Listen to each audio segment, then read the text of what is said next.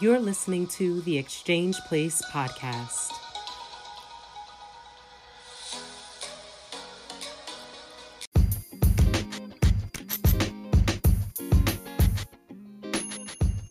Welcome to another episode of The Exchange, where our hearts, souls, and ears come together for reciprocity and transformation.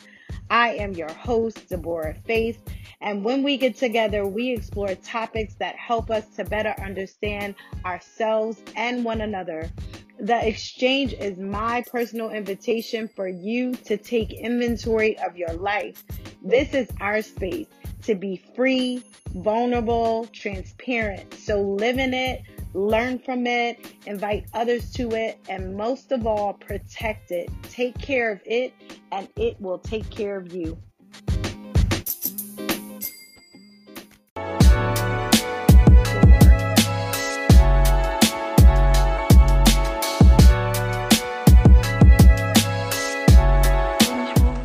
Welcome back to the Exchange Place podcast, y'all. Hey, y'all. For those of y'all who are actually watching, I know you are wondering where I am. Um, it is literally 2:17 in the morning, and I am laying in my bed. There is no guest. Um, and if I'm honest, I'm not even sure if I'm gonna upload this for y'all to hear but I'm recording it um, because I promised that this season will be and is a season that I've never seen before. Um, and it's one of transparency and vulnerability, um, of knowing who and where I am. So, if I'm honest, um, I was not intending to release a podcast this week. Um, I have had a rough week um, on so many different levels, um, but majorly um, had a loss, a, a huge loss in my family. And typically, um, Deborah Faith Perry knows how to continue to move on and create, even in the midst of um, having trauma or um, grief or um, issues or challenges hit my life, I'm normally the one that continues to go, and I'm trying to take breaks when I need breaks. And in all honesty, I need a break. Um, and I know the season has just begun, um, but it was a lot this week. Yeah, it's been a lot. Um, but I am allowing you guys a little bit more into my space um, into my thought process and to make um, or get people to relate because I think it's something that we don't talk about, especially when people are doing well um, or perceived as doing well or perceived as um, healed, which again, healing is, we all know healing is a process and it is not a destination. Um, but healing won't protect you from bad days and challenging times. And in this season of restoration for me, it looks like really offering my emotions, my feelings back to God.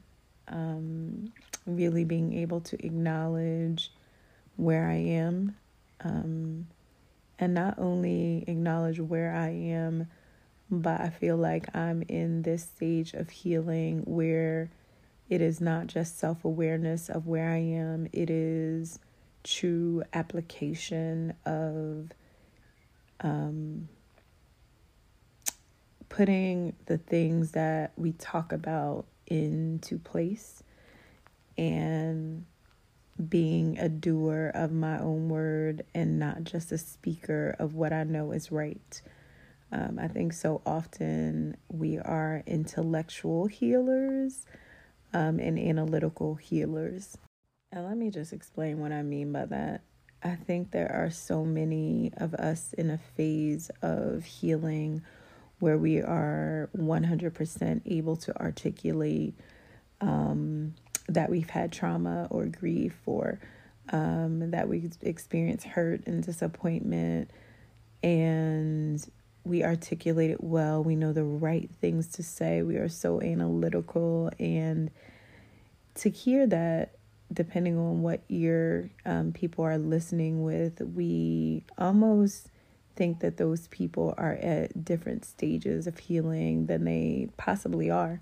And I've been there. Don't get me wrong. I've been there where I knew I was self aware of where I was, but there was no application.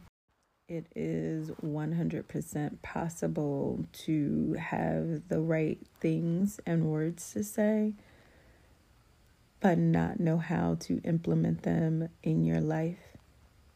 And to know the right thing to do, um, but not know how to do it in existing relationships, um, even application in your own life of being vulnerable, acknowledging where you are. Um, and this week has been a tester of that for me. I will say for those who are listening that healing does not make you exempt from challenging days or weeks or situations. It is the application of when those hard days or situations come, how you handle yourself.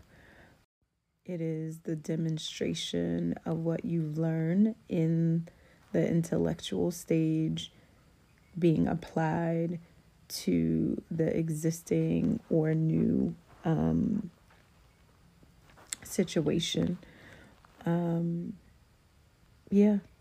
So it was not my intention to, and it's still not. I'm not even sure if you you guys get to hear this. I hope you do.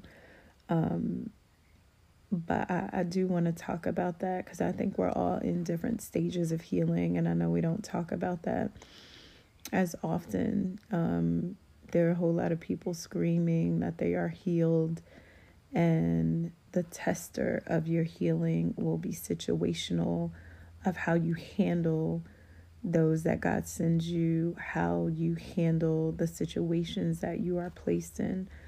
And today I was proud of myself.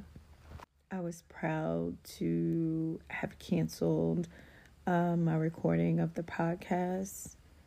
I was proud to have really just taken a walk and not got busy, um, not resorted to things that I've resorted to in the past when grief um, comes in, not doing the same things and, and doing the same behaviors um, when I feel sad, when I feel um, disappointed, not lashing out, um, but processing and being gentle and kind to me.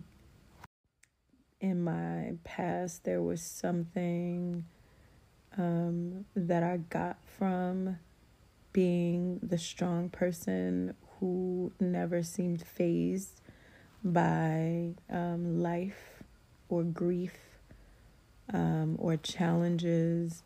I prided myself on um, the fact that I was able to keep going and never realizing that that part of me was slowly, literally killing me.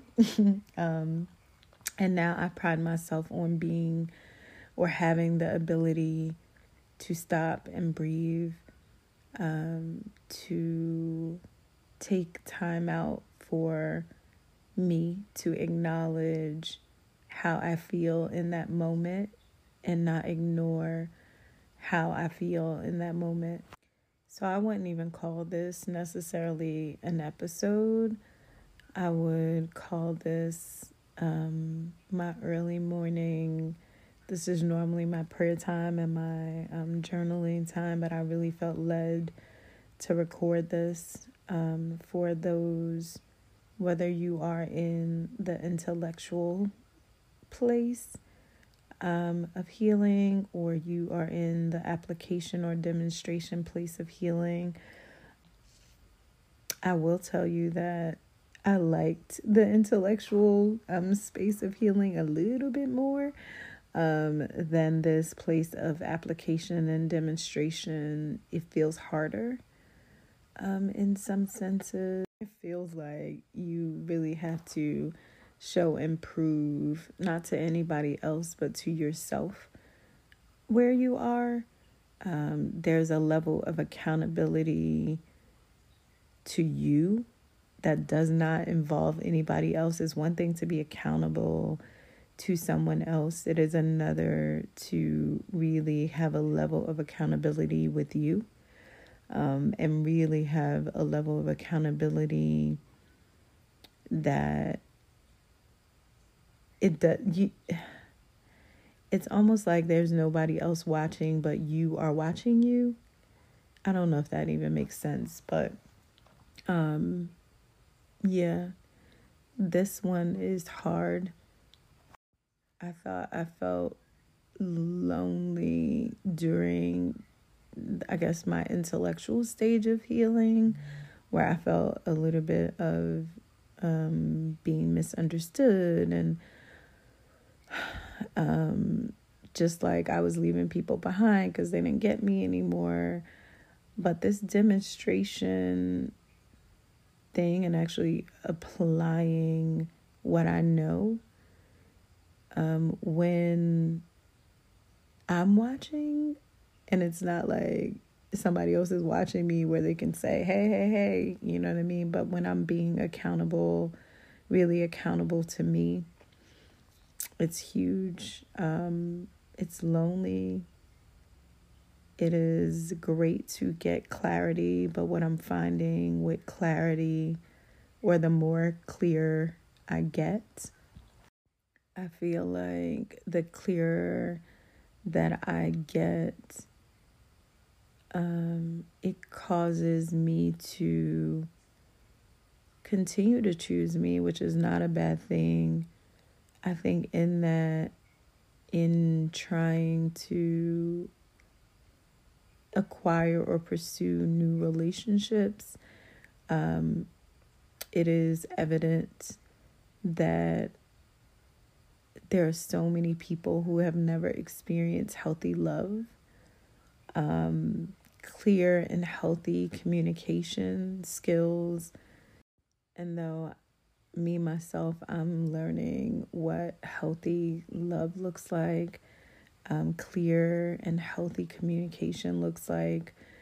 Um, I'm so confident in where I am. I'm so clear, and I keep getting clearer, but I'm so clear with what my standards are to those I allow in my life, um, those I pursue during this time of transition and season of life, I'm so clear in that that it weans out some relationships that I would even want to keep if I'm honest. And it can be disappointing at times. It can be downright discouraging.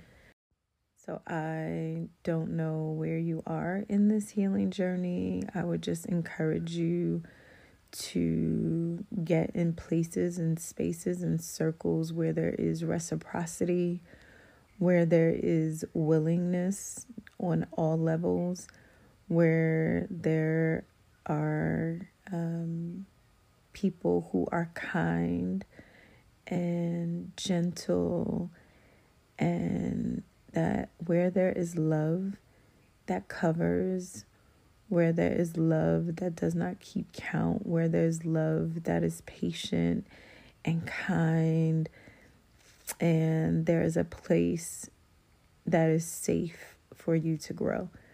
Um, so I love y'all, and I will 100% see you next week. Keep me and my family in prayer. Um, I'll talk to you soon.